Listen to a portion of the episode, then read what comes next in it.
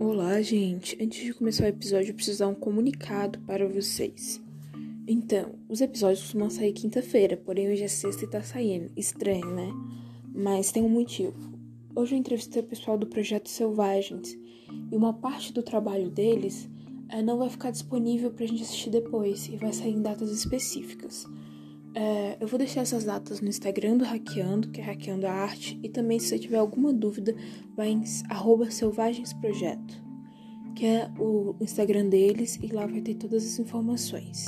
Então é isso, aproveitem o podcast, um beijão. Ah, as informações também vai estar na descrição desse podcast.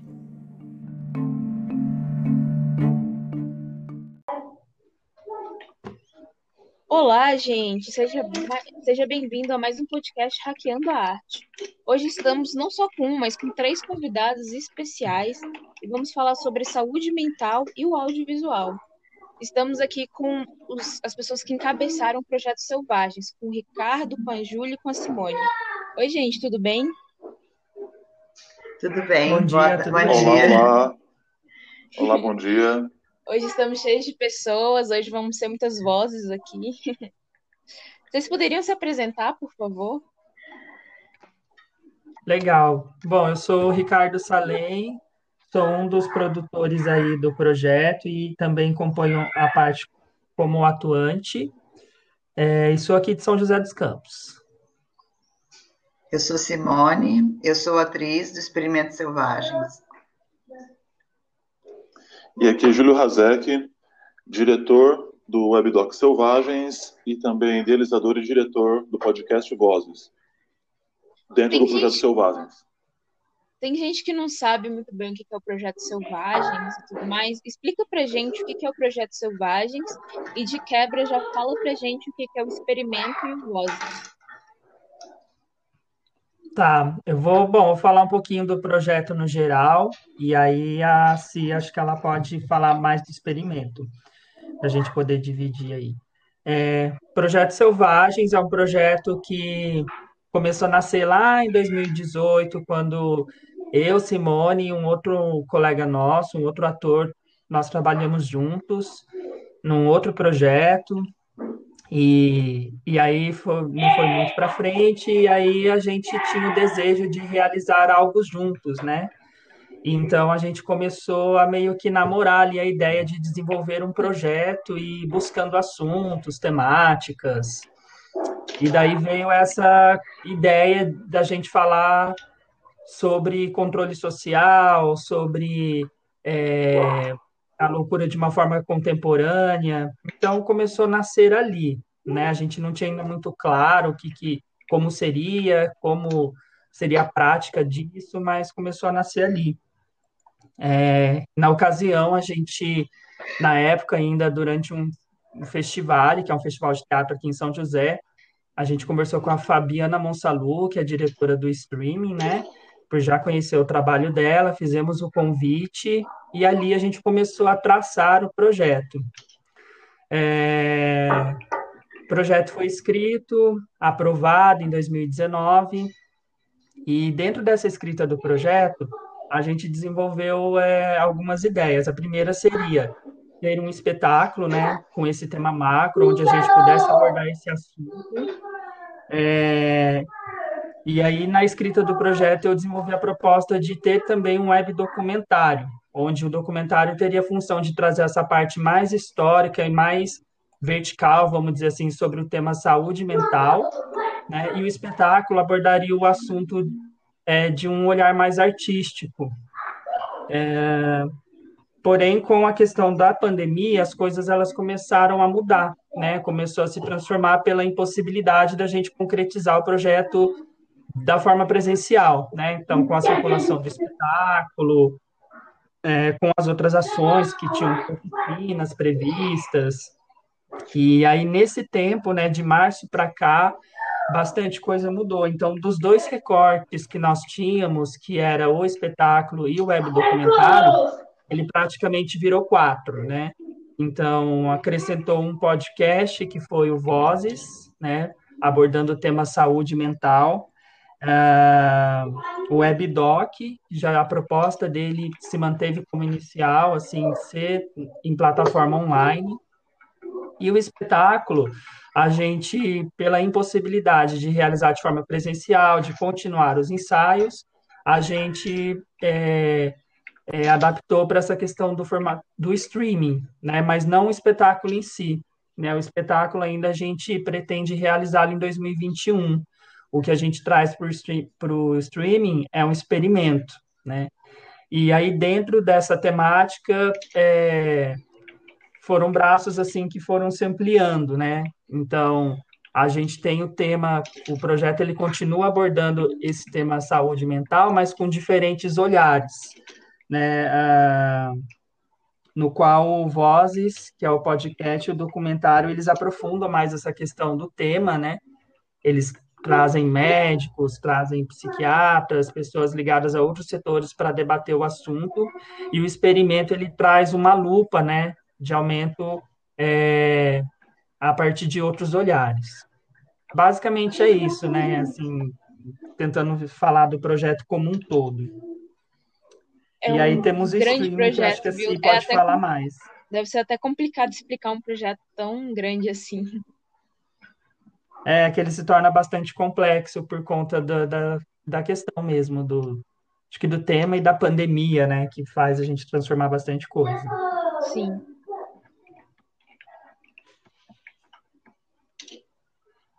Sobre o experimento, é, Bom, ah, tá. Sim, aí acho que é assim. Eu estava esperando para ver.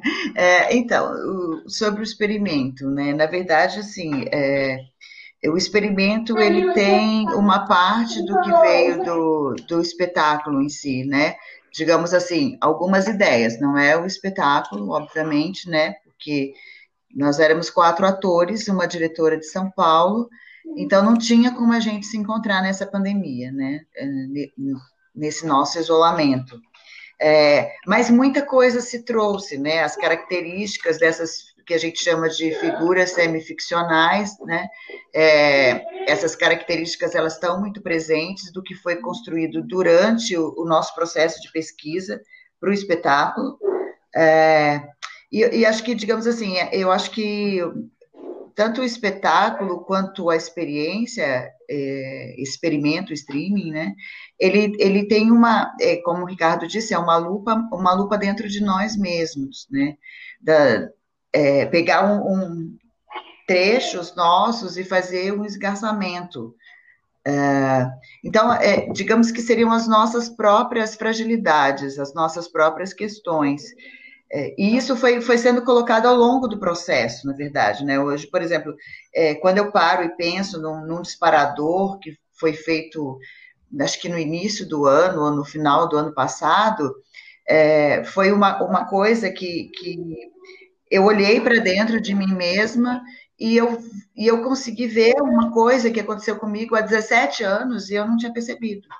E eu percebi num desses disparadores da dramaturgia, né, da, da dramaturga e da, da diretora. E, e, essa coisa, ela não é falada, porque no, no, performativo, digamos assim, as coisas elas não são explicadas, né? Eu vou ver de um jeito, você vai ver de um outro, é como um quadro, né? Quando você tem um quadro, eu vejo uma coisa, você vê outra, e mais ou menos assim é o espetáculo, é, o espetáculo performativo.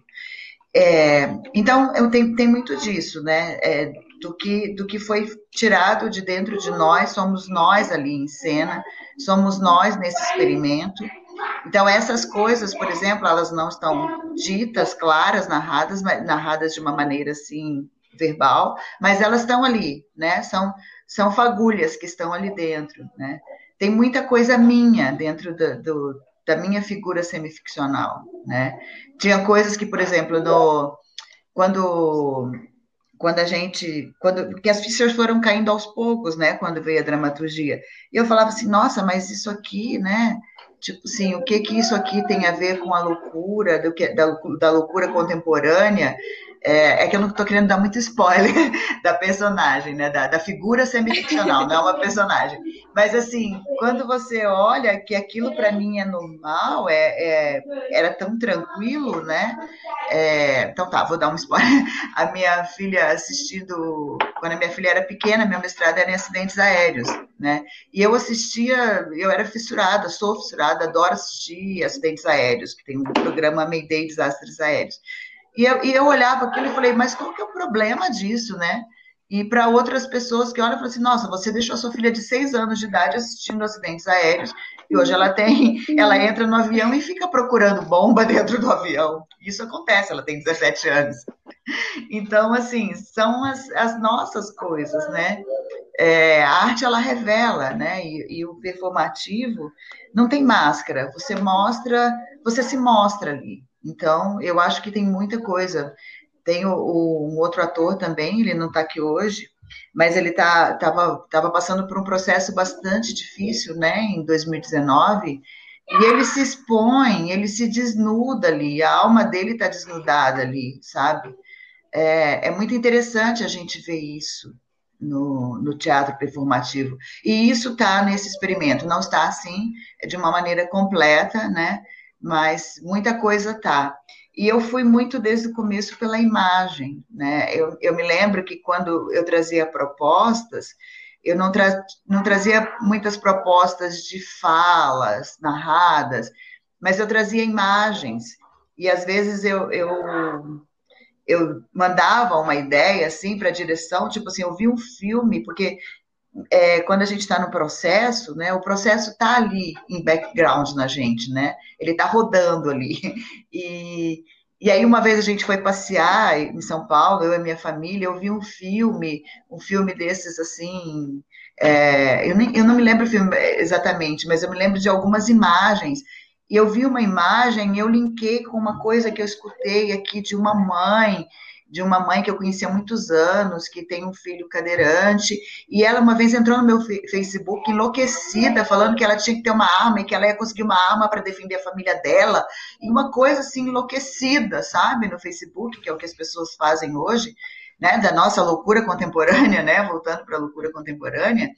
E quando eu vi essa, esse filme, me veio uma, uma ideia para o espetáculo, e eu mandei aquilo num áudio e aquilo virou uma cena, sabe? Assim, a ideia com o áudio, então, o que a gente estava dizendo, né? É, então, tem muito disso no performativo e, e, eu acho bastante interessante, é uma linguagem que me atrai muito.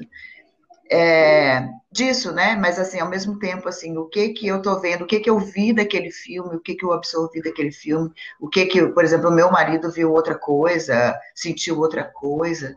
Então, acho que é um pouco por aí, mas é, eu acho importante dizer que a gente está falando da gente mesmo, né? Como diz assim, pega, pega uma lente na, nas, nos, nas minhas questões, nas minhas fragilidades, coloca uma, uma lente ali, amplia isso e traz para o experimento, ou traz para o espetáculo, né? Porque o espetáculo, o experimento não é o espetáculo, mas ele tem é, várias questões que foram trazidas do espetáculo.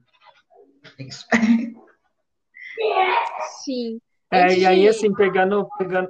Um Sim, minuto. pode falar. Deixa eu atrapalhar vocês. Antes da gente continuar e falar do Vozes, eu... a Simone falou muito sobre experiência pessoal. Eu acho que experiência pessoal é uma grande arma dentro do dentro da arte, de uma forma geral. Eu queria compartilhar aqui uma experiência pessoal minha, que foi a experiência mais marcante que eu tive dentro do teatro.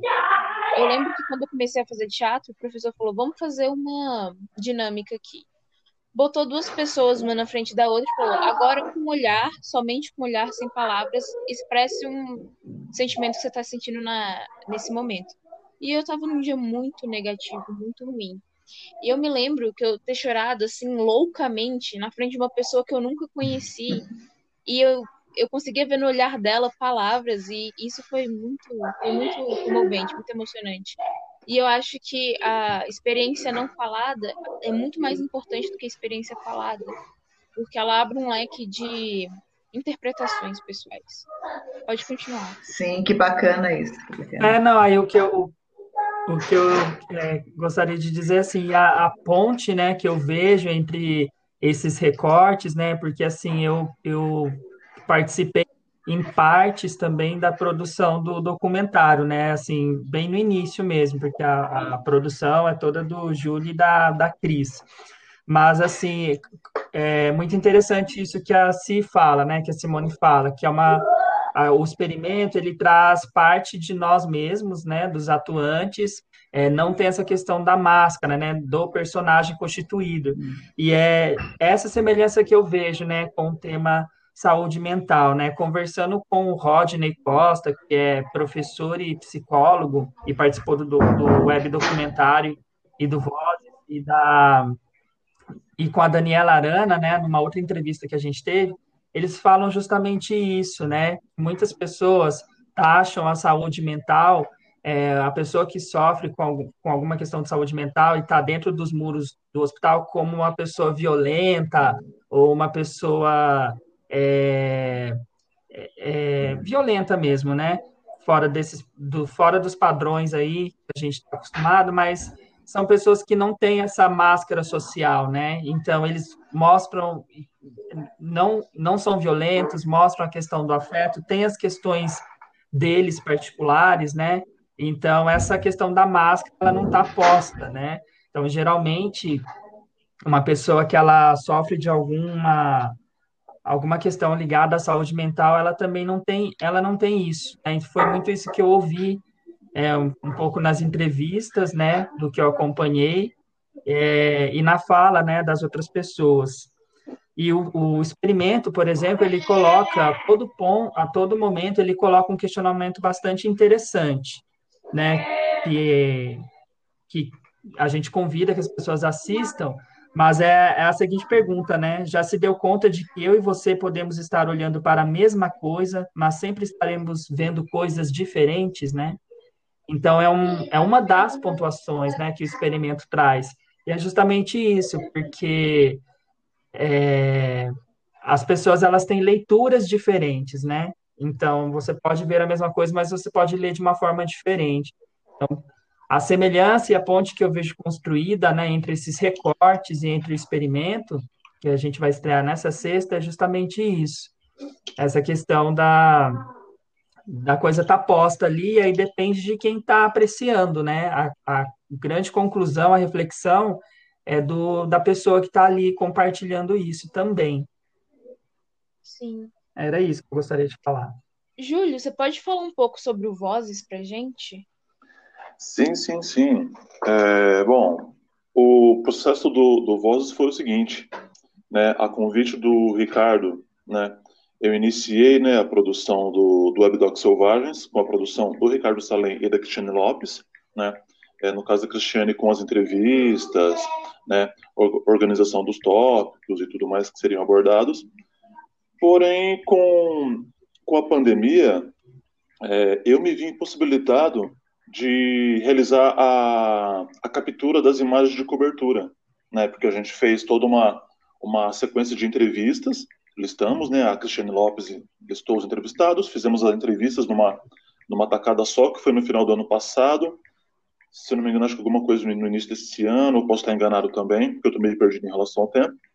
Mas é, certamente no final do, do, do, ano passado. E aí, quando eu estava me, me organizando para fazer a, a captura, né? Das imagens do Francisca Júlia, do Chuí, imagens da cidade, para ilustrar, né? a narrativa do documentário veio a pandemia. E aí, né, a questão do, da, do, da, de, de, ficar em casa e não sair. Aí, aí eu, eu, não pude ter acesso aos hospitais, no caso Francisca Júlia e o Chuí, tal. fiquei impossibilitado de, de colher esse material. E aí que veio a ideia de, de fazer o Vozes, né? O Vozes que seria, que, que é, né, o podcast que foi, que foi produzido a partir da, da ideia do WebDoc Selvagens, né?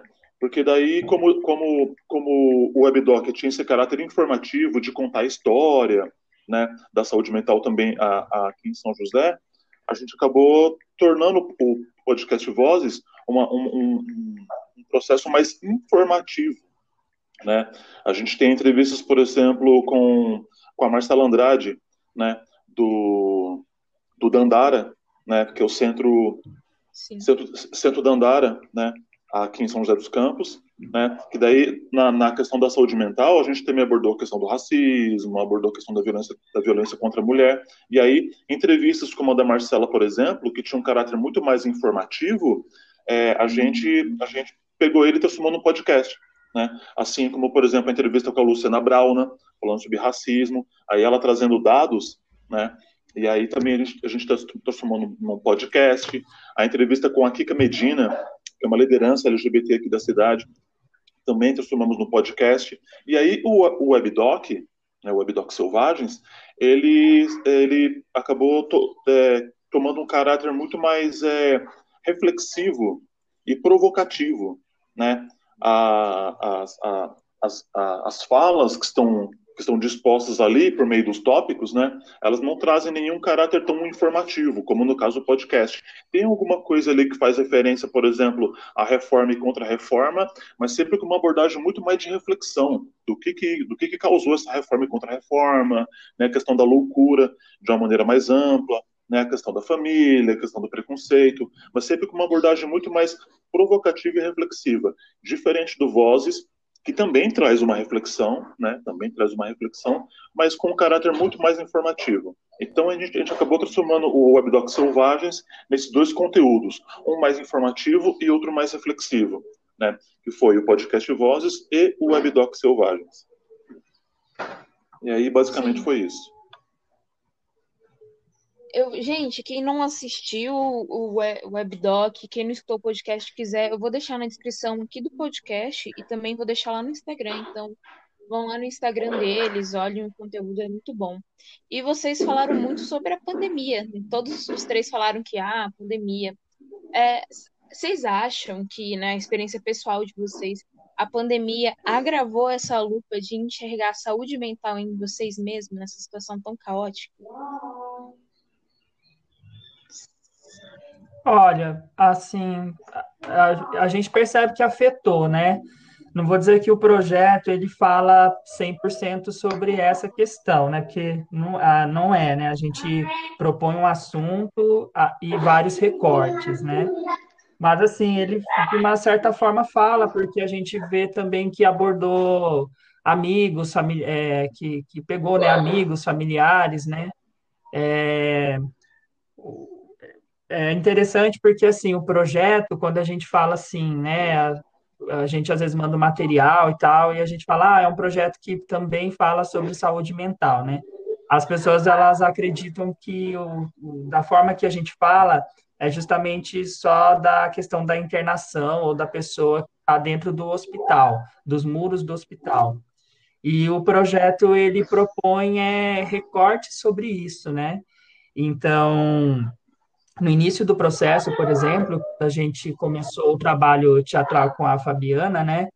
É, uma coisa que ela colocou para gente, que a dramaturga, que a Camila Damasceno, né, que assina o roteiro, colocou, é que a gente não falaria sobre o doente dentro do hospital, que a gente não teria propriedade para falar. E eu, e eu acredito que é uma fala muito acertada, porque realmente falta bagagem, né? Seriam anos de estudo para até para a gente poder abordar esse assunto a gente poderia trazer um, traz um olhar artístico e tal, mas acaba sendo um risco, né? Então a gente acaba abordando esse assunto mais fora dos muros do, dos hospitais, né? Pelo que a gente está observando, né? Então hoje as pessoas elas estão mais propensas a falar que não estão bem, né? Às vezes você vai na rede social, tem um depoimento pessoal de um amigo falando: "Ah, eu não tô legal, essa pandemia está acabando comigo, o isolamento me tirou isso, me tirou aquilo" as pessoas elas estão se colocando mais, mais, né? Então, nesse sentido, a gente vê essa semelhança das pessoas é, criarem coragem para falar quando elas não estão bem, né? Quando a rede social ela acaba sendo uma grande armadilha, porque você olha no Facebook ou no Instagram, é aquela vida perfeita, tá todo mundo bem, todo mundo sorrindo. E a pandemia ela tirou um pouco isso, né? Então as pessoas elas passaram a falar ou a publicar que em determinado momento elas não estão legais ali, não é todo dia que você acorda bem. Então o projeto ele, ele traz isso, né? A gente fala do streaming, das figuras semificcionais, de não ter máscara, que é, são, são partes de nós mesmos, é, são coisas pessoais que estão ali, mas um, a partir de um olhar artístico. Então, acredito que nesse sentido, sim, a pandemia ela afetou todo mundo, né, em vários segmentos, e, e consequentemente, o projeto ele aborda é, um pouco esse terreno. Primeiro, porque ele teve que ser modificado ao longo do processo, né? Assim, a gente propunha dois recortes, hoje nós temos quatro. É, então, nesse sentido, sim. É, é, seria basicamente isso, assim, não sei se eu conseguia é, responder da minha é, parte. Eu, eu, particularmente, no tá. início da pandemia, eu fiquei bastante mal. Uh, eu tenho meus pais idosos, né? É, tenho mamãe com Alzheimer, e todo o tempo eu tinha medo de perder os meus pais, né? Então, isso ficou uma coisa constante para mim, e eu fui entrando num buraco também, né? É, não num buraco assim tão grave, mas de não ter força para levantar, não ter forças para fazer as coisas, eu não conseguia ensaiar pela internet no comecinho, né, assim. E então foi, foi bastante difícil nesse sentido, né? Eu tive bastante ajuda de amigas, pessoas muito queridas que estiveram comigo, né? É, que me ajudaram, me deram muita força. E eu me lembro até quando a gente, quando a Fabiana Monsalu propôs essas pílulas selvagens, eu, porque eu ficava muito tempo na cama, assim, não, não tinha muitas forças, né? E eu pensei, meu Deus, como é que eu vou fazer isso? Eu não tô, mal tô conseguindo levantar, né? Mas é, foi muito engraçado, porque acho que isso foi uma quarta-feira, mais ou menos, e eu, e eu sou meio Caxias, né, para trabalho, então no sábado eu falei, não, eu preciso fazer isso, né? E levantei, e, e, aí, assim, fui ligando o, o que tinham, as, o, que, o que tinha nas figuras, na minha figura semificcional, né, porque era para trabalhar com isso, é, o que que tinha de, de material do, do, próprio, do próprio espetáculo, né, e, e daí ali, aquele dia, eu fui criando várias coisas, eu envolvi a minha família, né, minha filha, meu marido, para, tipo, filmar essas pílulas selvagens, e aí eu fui tendo várias ideias, várias ideias, e, e surgiram muitas coisas, foi, foi muito interessante, né? E foi a partir disso, olha, sua figura semificcional é, no seu ambiente, né? Então eu usei tipo a sala, a cozinha, a escada do meu prédio e o, o a, a, casa lá do, do elevador, né?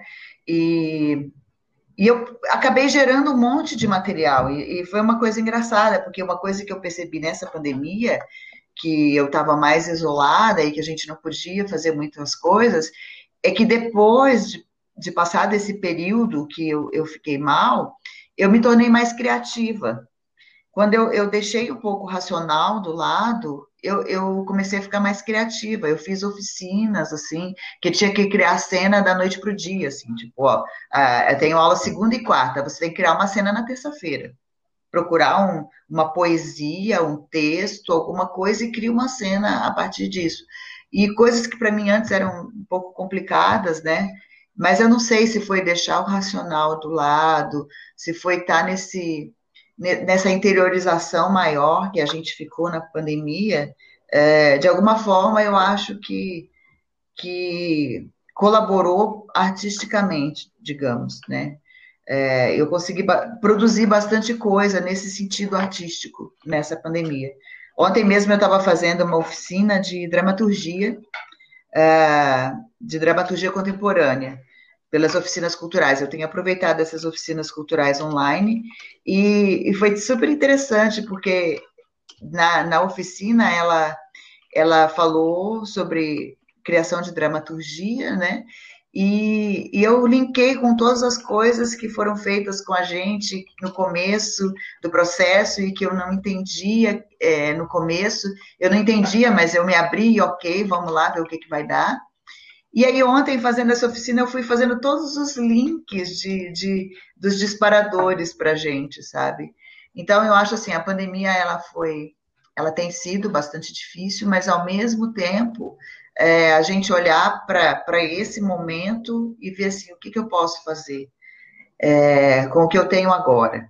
Né? É isso que eu tenho agora, é isso que está sendo posto, então o que, que eu posso fazer a partir disso? E eu acho que isso é meio que para a vida da gente, sabe? É, então, Sim, é sobre a ação do possível, né? A gente aprender a fazer o que é possível e não o que é É, esperado. é, então eu acho que nesse, isso foi uma coisa que aconteceu bastante comigo nessa pandemia, assim, né? O primeiro esse, esse fundo do poço, assim, depois sair e transformar isso em arte. Acho que isso foi muito importante. Bacana. É, a Maria Eduarda fez uma colocação aí, né, dessa coisa do, do, do que é possível e não o esperado. É, foi a principal, principal norte que, to, que, que, que tomou o Abdoc Selvagens no início da pandemia. Né, porque me vi naquela sinuca de bico, como é que eu faço agora, né, para construir o, o, documentário, e aí que veio a ideia do podcast, né, e, mas é, em relação à pandemia também, a colaboração, né, como a Simone colocou aí, a colaboração que a pandemia trouxe para mim nesse processo aí do, do projeto foram as sessões de análise, né? As sessões de análise durante as horas de edição, porque eu me debrucei, porque eu me debrucei no material abordando saúde mental, né? E, e, e outra, é, a gente ficou aqui enclausurado, né? É, é, quarentena, família em casa, né? A Shiva, né, minha companheira aqui em casa, minha mãe veio morar com a gente, é, o Zulu em casa também. E para edição, uma coisa que é muito boa é silêncio. Uhum. E, e era, um era o que você não tinha. Era o que eu não tinha. Porque era um processo que estava rolando, né? Como é que é. É, então, porque de manhã, porque de manhã eu ficava com o Zulu aqui em casa, tal, de tarde levava ele para a escola, aí durante a tarde eu aproveitava para editar durante a tarde e final da noite. Mas com eles aqui em casa, ficou meio que impossível. Eu tinha que editar mais pro final da noite, tal, assim, quando estava todo mundo já dormindo, eu sentava aqui e tal. Mas aí a pandemia, é, muitas outras situações vieram à tona nesse período. A questão da violência racial, né, cara, que mais uma vez é, se é, voltou aí por, por do furacão, né, das discussões, a, a, situação do George Floyd nos Estados Unidos, o menino Miguel em Recife, né, principalmente o menino Miguel, né, é, eu sou filho de empregada doméstica, então me vi muito naquele menino, né? É, então, tanto que na, na, no, no, período, no, no, período em que ocorreu, né, a situação com o menino Miguel, é, eu fiquei umas duas semanas sem colocar a mão na ilha, de tão mal que fiquei. A ilha de, a ilha, a ilha de edição, no, no, no caso, né? É, mas, ao mesmo tempo, me utilizando dessas horas de, de edição para fazer essa, essas sessões de, de, de análise, tanto o podcast quanto quanto webdocs selvagens. E uma coisa, e um, e um resumo de tudo isso, uma reflexão que eu, que eu, que eu faço final, assim, é, tanto o webdoc quanto o podcast Vozes, ele, ele aponta da necessidade urgente da gente conversar mais sobre, dialogar mais sobre, né? No webdoc Selvagens, é, o Luiz Piagno, ele pontuou muito isso, dessa necessidade né, da sociedade falar sobre, sobre a questão da saúde mental. Né? Por isso até que o, que o, que o projeto ele é muito feliz quando ele aborda a questão da saúde mental, saúde mental não somente de quem está dentro, dentro do, dos muros, e nem tem isso como foco, né? Aborda também a questão do racismo, aborda também a questão da violência contra a mulher, né? A questão da homofobia. Então, são outros aspectos. É, aborda mais uma questão de saúde integral do que simplesmente de saúde mental. É claro que é a nossa cabeça, né, que que, que rege nossas ações, mas a gente ter, mas o, o, a principal mensagem é essa necessidade desse diálogo sobre e, é, e é esse entendimento de uma integralidade, né, das condições, né, é, porque envolve emocional, envolve físico, envolve financeiro, envolve um monte de coisa, não somente uma coisa que está numa caixinha, né, a psicopatia, ou qualquer outra qualquer outro transtorno, né? Não é essa caixinha restrita, é uma coisa muito mais ampla e que a gente tem que abordar assim com muito mais foco, é, entendendo as suas subjetividades, né? Porque, por exemplo, alguns acordos subjetivos que nos norteiam são umas coisas muito incômodas, né? Porque, se, porque por exemplo, você pega um acordo subjetivo que nos norteia, que é a relação com o dinheiro. Todo mundo, é, em comum acordo, lida com o dinheiro sem questionar né? Eu pego um pedaço de papel que não tem valor nenhum e encontro com um cara lá em Recife e com ele consigo comprar uma banana, um pedaço de papel. Isso é um acordo subjetivo que nos norteia e beleza. né? Mas tem alguns acordos subjetivos, né, que são muito incômodos, como por exemplo essa questão, essa relação com a vida, né? A gente está aí é, em plena pandemia no Brasil, a gente chegando aí a números, né, é, números, enfim, gigantes aí de 160 mil mortos, né, e vida que segue. Estamos aí em pleno voo de cruzeiro. E só que não. Né? E, e, e, qual é o acordo subjetivo que é o incômodo? É esse acordo de não dar valor à vida. Porque, como bem falou o Silvio Almeida, é, a gente vive num país onde 60, é, 60, mil pessoas por ano são assassinadas. E a gente leva isso com a com a maior naturalidade. São números de guerra civil e a gente não se dá conta. Então, esse também acaba sendo um acordo subjetivo, de que a vida já não vale mais a pena, a vida não importa mais. Né? E o documentário traz essa reflexão, né? do quanto a gente tem que voltar a conversar sobre algumas coisas, entender o nosso adoecimento, que a gente está aí com ele dentro da gente e não debruça sobre né? Seja com nossos pares, seja no ambiente de trabalho, em qualquer ambiente, a gente não conversa sobre. Então, acho que a principal mensagem é essa, de que a gente tem que falar mais sobre saúde mental, sobre saúde integral com nossos pares no nosso meio. Sim. Ontem foi dia de finados, né? E eu estava reflexiva do que significa morte para mim, porque eu acredito que morte tem um significado muito específico para cada pessoa, né? E pensar nisso, principalmente na situação pandêmica que a gente está vivendo, é muito provocativo para nós mesmos, né? Pois a gente está lidando com isso o momento inteiro, só que se tornou de uma banalidade que é como se fosse algo comum, porque se tornou algo comum. É, então, aí que entra esse acordo, porque acaba se tornando um acordo subjetivo, porque da criança ela cresce ela cresce assistindo, por exemplo, esses programas extraordinários de, de, de, de polícia, do fim da tarde e tal assim, e vê que uma pessoa tomar três tiros, cinco tiros, dez tiros, é uma coisa normal, que aparece na TV e vida que segue. Então, esse acaba sendo o acordo subjetivo. As pessoas não se chocam mais com a morte, ainda mais no caso da pandemia, que é uma morte silenciosa. A pessoa é internada e a família não vê mais. Né? Eu tive situações próximas a mim em que é, uma pessoa praticamente considerado meu tio, é, em que ele foi internado no, na, na, sexta, aí na segunda veio a notícia por telefone. Ó, ele foi, ele veio a óbito e não pôde nem fazer um velório nem nada. Então, principalmente nessa situação de pandemia, que é uma morte silenciosa, onde ninguém praticamente vê, aí a situação piora mesmo, né? Esse acordo subjetivo, incômodo, vem muito mais à tona, né? incomoda muito mais, né? Sim, no, no começo aqui do nosso podcast, a Simone falou que era um processo de uma luta de nós mesmos.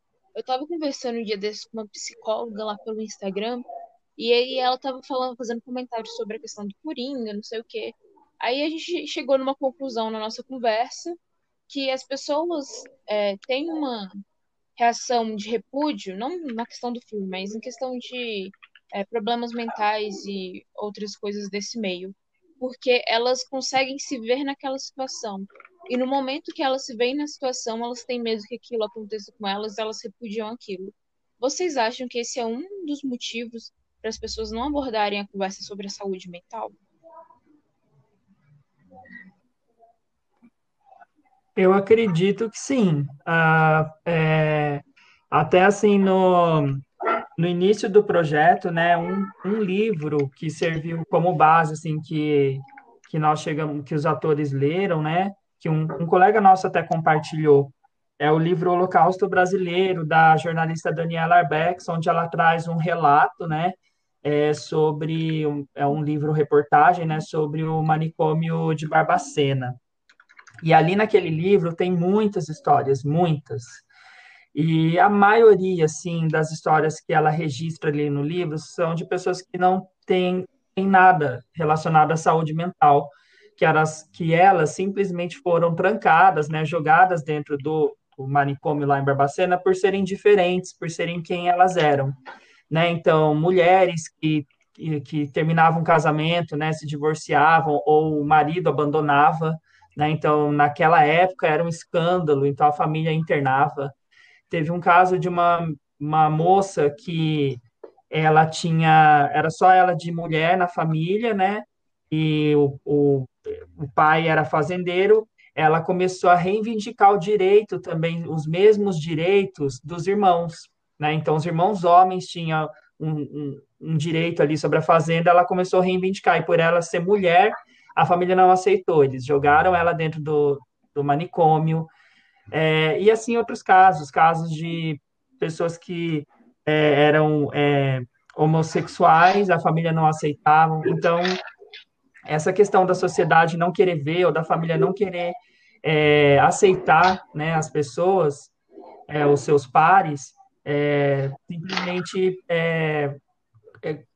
resultava nisso, né? E ainda resulta, né? Só que naquela época mais ainda. Então, por exemplo, o livro ele é um registro assim fiel de várias histórias de vida que, que aconteceram, de pessoas que foram jogadas dentro de um hospital e, e ali ficaram, né? Poucas, assim, conseguiram sair com vida.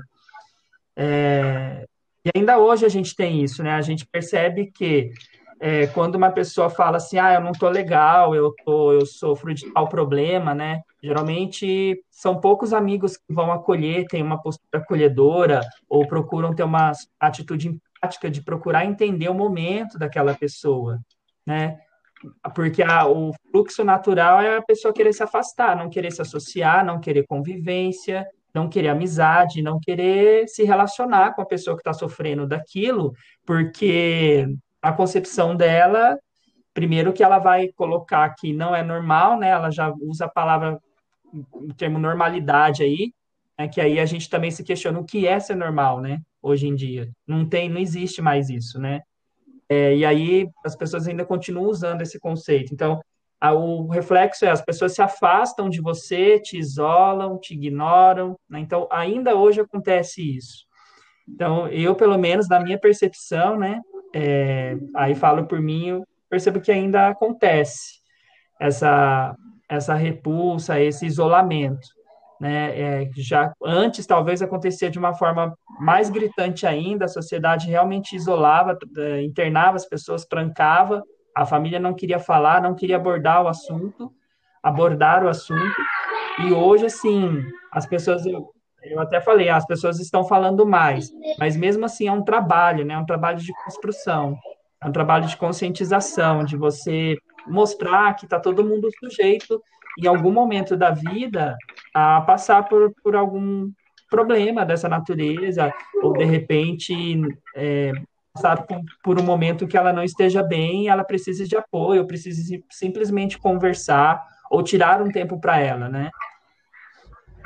Eu acredito é, eu, nisso. Eu, assim, eu acho que a gente, você falou dessa coisa, né, da, da, da nossa sociedade não olhar, né, para é, para aquilo porque a gente a gente não quer se ver, né? Eu acho que tem muito disso mesmo, né? Nós vivemos numa sociedade que, que a gente só olha para o perfeito, a gente só olha para aquilo que, que é o idealizado, né? Então, se você tem, se você espera um bebê que seja perfeito, um bebê ideal, você quer ter uma vida próspera, é, você quer que os teus pais estejam saudáveis até o fim da vida, Deixa eu só hum. te interromper uma coisa. É, do próspera dentro do status, exatamente. Do status, né? Porque não, não necessariamente próspera, próspera Sim. porque você está feliz, mas próspera porque os é, outros isso, exatamente, acham que você está feliz. Exatamente. E, e aí, assim, as pessoas elas não querem olhar para o que é ruim, né? Às vezes a gente não quer olhar para o que é ruim da gente mesmo, né? Como olhar para um espelho.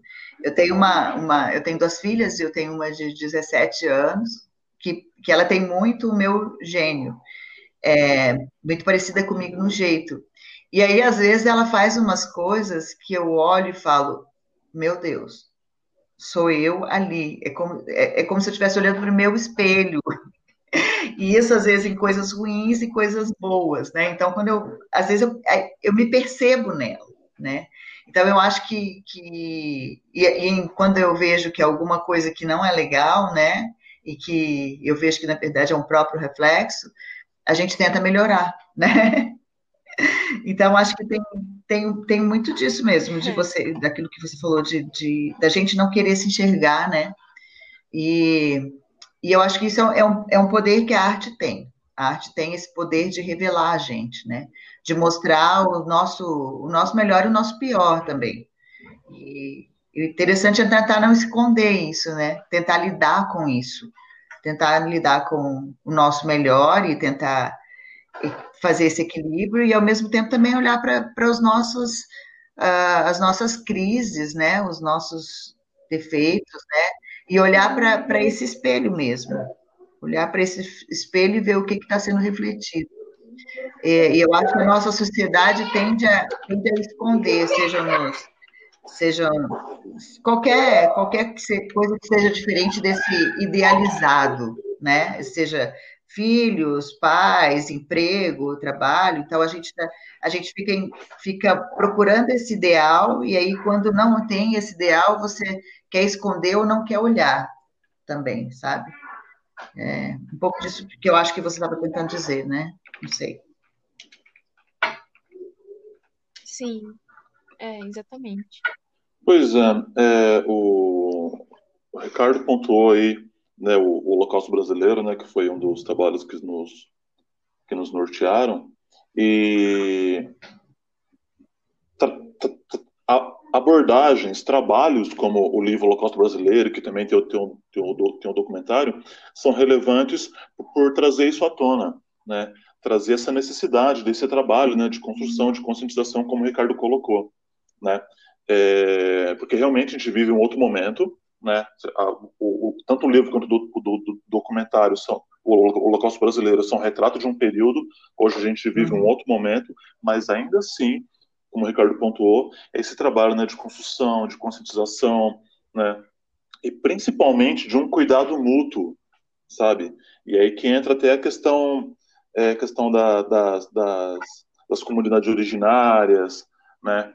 É, aí me, me, me, referindo aos quilombolas, Sim. aos indígenas, que trazem na sua cultura essa questão do cuidado mútuo, né, de se cuidar, né, muito exemplo do que eles observam na natureza, né, uma árvore, uma árvore frondosa gigantesca, ela serve de suporte para aquelas árvores menores, que, que também serve de suporte para aquela árvore maior. Então é uma troca uhum. constante ali, né, é um cuidado mútuo que se exercita na, na natureza, até, até entre os animais, então assim esse equilíbrio, né, é, que existe entre os animais, tal assim, e que a gente, e que a gente, como bem coloca o Ailton Krenak, a gente vem e se coloca a parte disso. Né? A gente não, a gente não é isso. Né? E a partir do momento que a gente se coloca a parte disso, dessa natureza cíclica, natural e de cuidado mútuo, a gente se individualiza e não cuida do outro e, consequentemente, não se cuida, não exercita, né? O ser humano o ser humano acaba esquecendo que é um animal. Então, e aí, putz, e, e... Aquela falsa ilusão de somos muito racionais para sermos Sim. apenas um animal. Né? Então, é, é, acho que o, o, principal ponto que a gente que a gente tem que debruçar é essa ideia do cuidado, né?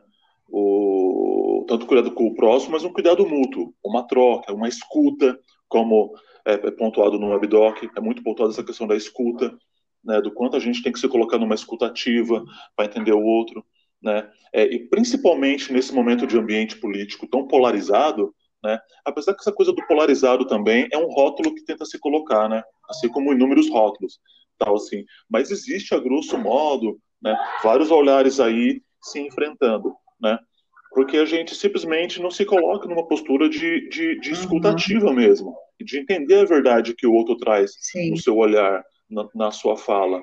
Sem, sem, sem, sem, sem amarra, sem escudo, aberto mesmo, fluido, né? Como, como se fosse um rio mesmo, para chegar no coração do outro para um, um entendimento, assim. Acho que o que muito falta é isso. Né? Essa, essa escuta. É, isso, isso eu acho que também é um problema da pandemia, né, Júlio? É, eu acho que foi um problema que a pandemia trouxe muito, muito fortemente, né?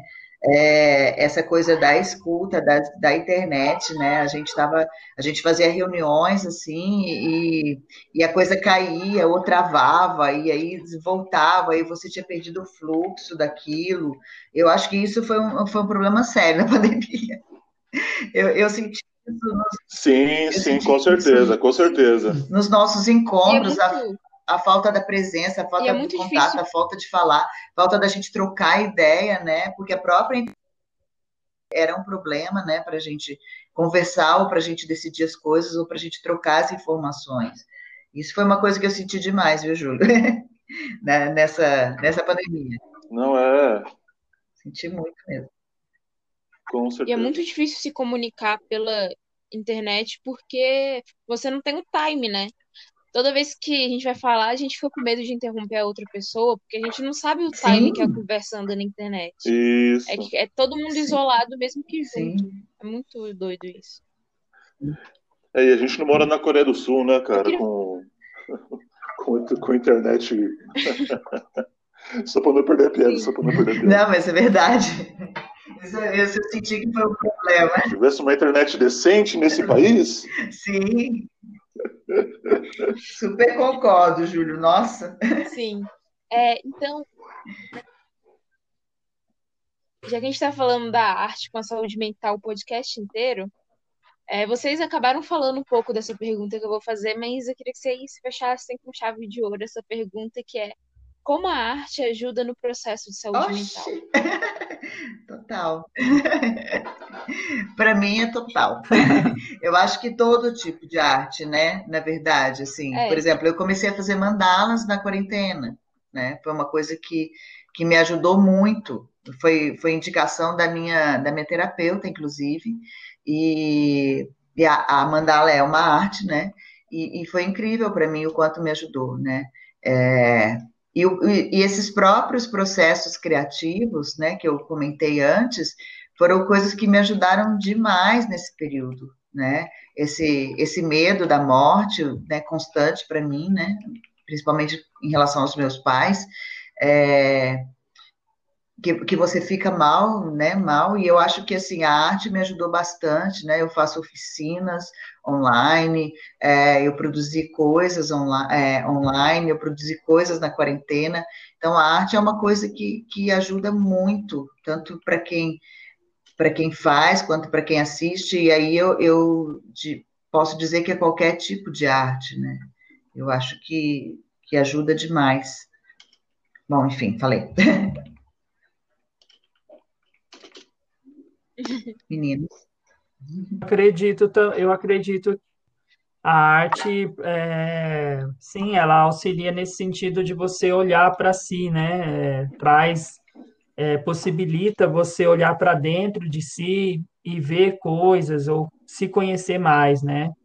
É, tanto que a gente tem vários exemplos aí é, na psiquiatria que estimulam a criação artística, né, para pessoas que é, estão nos hospitais e fora dos hospitais, né? Por exemplo, você tem aí a, a médica psiquiátrica Nise da Silveira que traz muito esse olhar, né? Ela não fala de paci... ela não fala pacientes, né? Ela fala clientes, né? Então já tem toda essa construção de, de estimular, né, a criação, a pessoa colocar para fora é, coisas que ela queira dizer ou que ela tenha, né? É, pensamentos, formas de expressão. Então, a arte, ela, ela canaliza nesse sentido, né? Faz você é, trabalhar esse olhar, construir pontes, né? Se expressar. Então, eu acredito muito nisso, nesse caminho de reflexão e de construção. Isso que a gente sempre fala que a arte, ela transforma nesse sentido, né? Às vezes de você abordar um assunto que possa parecer difícil ou praticamente às vezes até impossível é, a partir de um outro caminho. Uh, então vejo muito por aí. E é função também, né, da arte propor essa reflexão, né, essas discussões. Uh, e acredito que o projeto, né, com seus recortes também, ele busca isso, né, para quem vai ouvir o podcast ou assistir o documentário, ou também é, acompanhar o streaming aí que vai estar nesse, nesse dia 6 agora, é, pontos de reflexão, né, sobre um determinado assunto. Uhum. Isso. Assistam, assistam. Pois, pois é, a arte, né, a arte, né, na sua etimologia, né, enquanto habilidade, né, é, desenvolver essas habilidades são essenciais, né, cara, pro, pro cuidado com a saúde, com a, com a, com a saúde integral, né, é, esse processo de, de exercitar outras partes do cérebro também, é aquela máxima, né? A arte liberta. Né? De amarras, de traumas, de conflitos, né? É, a arte é essencial para nossa para nossa saúde integral. Resumindo em miúdos é isso. A arte é essencial para nossa saúde integral, né? É essa essa mensagem final que eu deixo aí, em relação a todo esse aprendizado da minha vivência, né, enquanto artista, né, sou músico, produtor audiovisual, tal. Então, toda essa experiência e eu, a experiência com a construção do WebDoc só me fez é, fechar nisso, o quanto a arte é essa ferramenta, né, de, de, de, de manutenção, né, de prevenção da nossa saúde integral. É isso. Sim.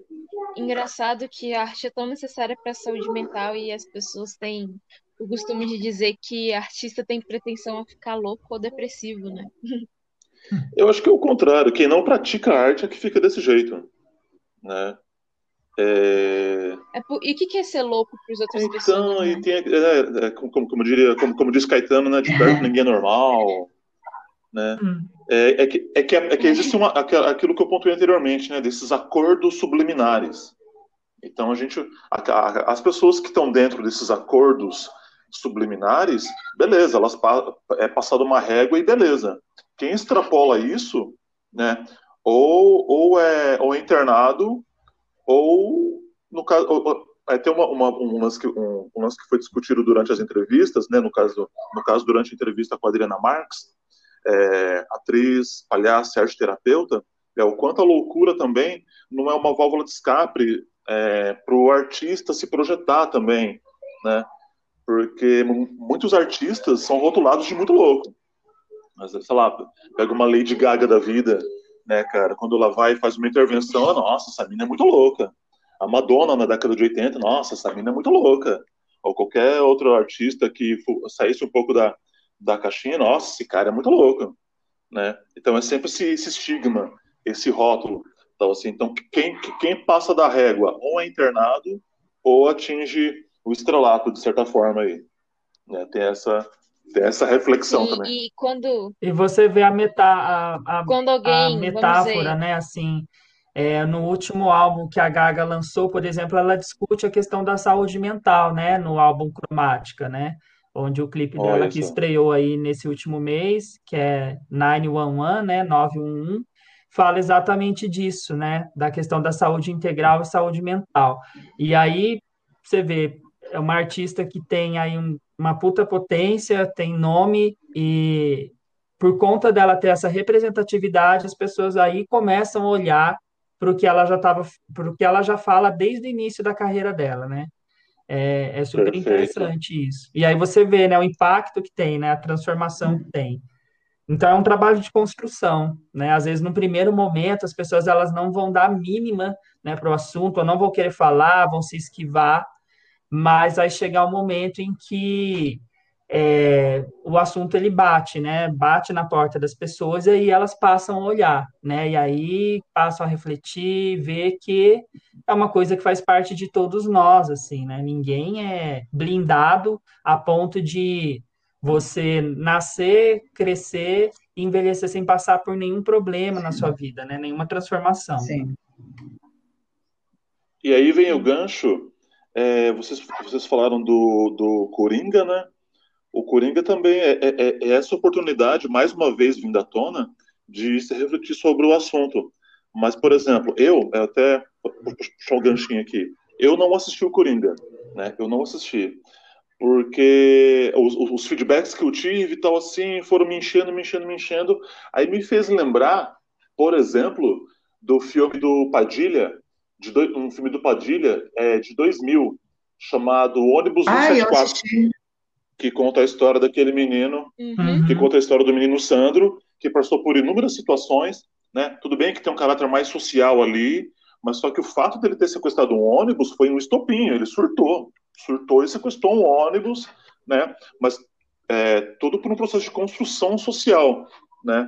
E, e, e, e construção social que também construiu, que, que também construiu o Coringa, Sim. né? É, só que na época do 174 viu-se lá o filme, viu-se a cena, nossa, que chato, né? tal, e vida, vida que segue. Aí vem o Coringa e bate mais uma vez na, na tecla, e aí agora é levado, é, é discutido com mais profundidade, tal assim, mas é aquilo, é sempre essa coisa de, não, não, não, não, digo requentar, mas sempre a, apontar novamente assuntos que vão, vão esfriando, tal assim, como a própria questão da violência uhum. policial, né? A gente vive num país onde a violência policial é diária, né? O genocídio preto acontece é, diariamente, né? Mas aí quando aparecem situações singulares, né? Enfim, o, o, ambiente se torna singular, como no caso do George Floyd, aí vem à tona novamente, né? Mas a situação sempre está aí, a situação da homofobia, a situação da violência contra a mulher, ela sempre está aí. Mas aí acontece um caso muito impressionante, aí vem à tona de novo, né? Mas o lance é a gente não perder isso de, de, de, de foco, essas situações né, de foco, essas discussões sempre têm que estar aí e sempre levadas é, muito a sério, né, em, em, em, to, em, todos os aspectos, em todos os aspectos, sem, sem direcionar o olhar, senão a gente acaba se perdendo também, a gente acaba focando numa, numa única coisa. Uma, é, só um gancho que eu quero, quero puxar aqui, por exemplo, as eleições nos Estados Unidos. Fica muito nessa brisa aí, não, o Trump, o Biden tal assim, e ninguém para para pensar que em 2030, a, até 2030, a principal potência do mundo vai ser a China. E aí, Estados Unidos, mano, não vai fazer tanta diferença. Né? Então, é sempre direcionado um olhar, pro, pra, muitas vezes, para coisas que não têm tanta relevância. Né? E aí é importante a gente olhar todos esses aspectos, e aí, aí o projeto é muito feliz nisso, muito feliz, porque, como eu falei, aborda a questão do racismo, violência contra a mulher, homofobia, as nossas próprias loucuras, não é focado só, e nem é o ponto principal, né? As, as pessoas que estão dentro dos muros, mas principalmente quem está fora dos muros, e principalmente os atuantes desse projeto, é que se olham para si e transbordam na, na, na, narrativas, né? que são tão necessárias para nossa, nossa construção coletiva.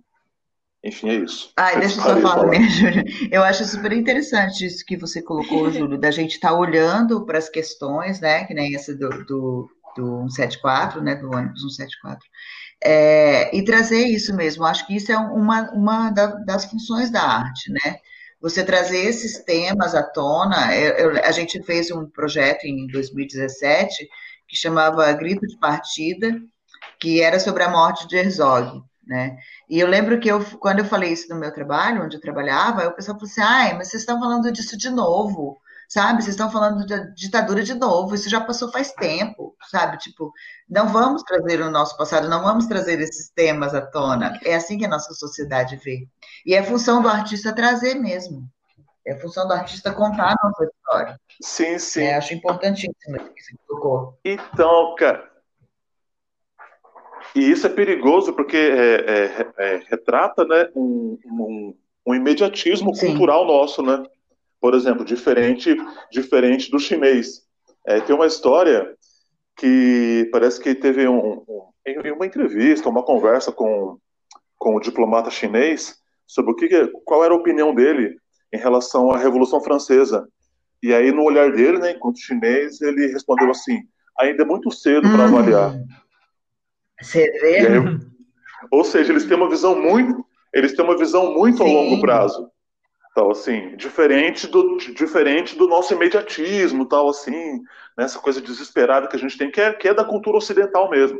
Enquanto os orientais não, tem uma visão muito mais a longo prazo, de absorver as situações, tal assim. E até eu confesso que é um aspecto que eu tenho buscado assimilar cada vez mais, buscar entender as coisas mais a longo prazo do que do que no imediatismo. Né? Por exemplo, as eleições de 2018, eu fiquei desesperado. Eu assumo eu que eu fiquei desesperado. Estava querendo ir embora para Madagascar, sei lá, para algum país da África, ou coisas do gênero. né? Mas aí, ao, ao, ao, mesmo, ao mesmo tempo, quando saiu o resultado né, das eleições de 2018, e aí a gente teve, por exemplo, a Érica Malunguinho, uma deputada estadual em São Paulo, tivemos um senador do Espírito Santo, homossexual assumido, que foi eleito também. Eu falei, opa, peraí, vamos, vamos, vamos, vamos pensar a longo prazo, vamos pensar que nem tudo está perdido, né?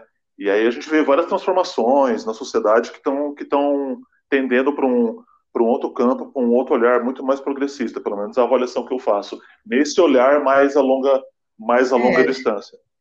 Sei lá, não sei se fugir do assunto. Sim, porque acaba que as coisas é, são. Todo mundo quer falar muita coisa agora, né? acaba que as coisas são um processo e as pessoas estão querendo uma coisa muito revolucionária do dia para noite e esquecem que é muito questão de processo, de você galgar no dia a dia. Aí a gente entra nesse, nessa paranoia, tipo, aconteceu isso hoje, meu Deus, a gente tá arrasado, o nosso futuro vai ser assim. E, É, tipo, é que, é as que eu, assim, eu, por exemplo, eu tenho 53 anos, né? Eu nasci, é, na ditadura, né? Estudei na ditadura, ouvindo hinos na escola.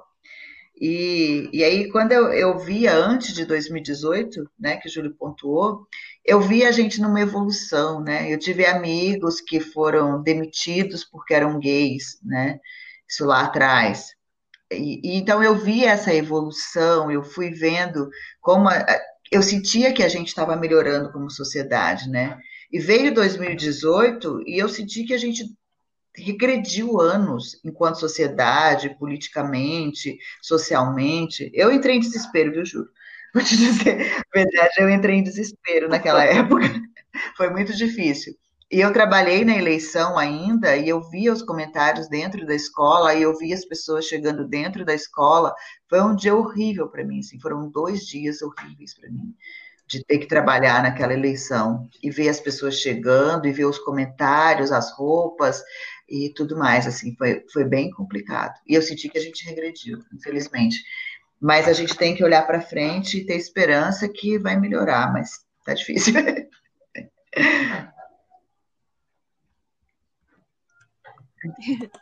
Vai. Tudo vai melhorar. Mas, nossa, a gente já tá uma É, hora então, aqui se- então, ó, se deixar, eu vou falando, hein? Se deixar, eu vou falando. O normal do podcast é durar 40 minutos, mas eu acho que o negócio tá tão bom que a gente tá só tá indo. É.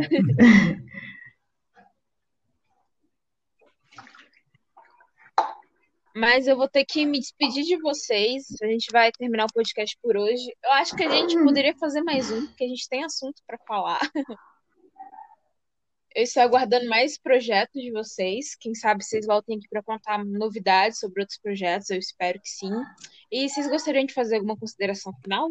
Gostaria de convidar as pessoas aí a assistir os recortes do projeto. Então, essa sexta-feira nós estrearemos aí o streaming é, experimentoselvagens.br. As pessoas poderão assistir pelo canal Fuxico na Rede no YouTube. Só digitar lá Fuxico na Rede. Sessões sextas e sábados às 20 horas, domingo às 19 horas.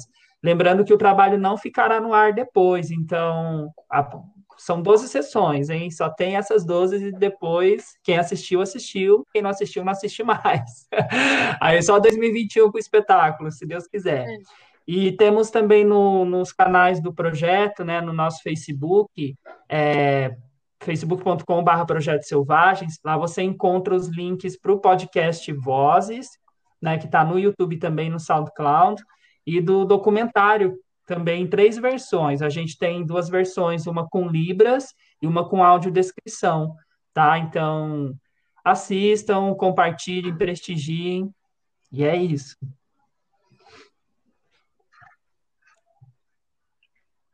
Ai, muito bom o trabalho de vocês. Então é isso, gente. A gente termina aqui por hoje. Foi um prazer ter vocês. E eu acho que os ouvintes concordam. E então, tchau, pessoal que tá aí em casa. Um beijão. Valeu. Valeu. Gente, muito obrigado.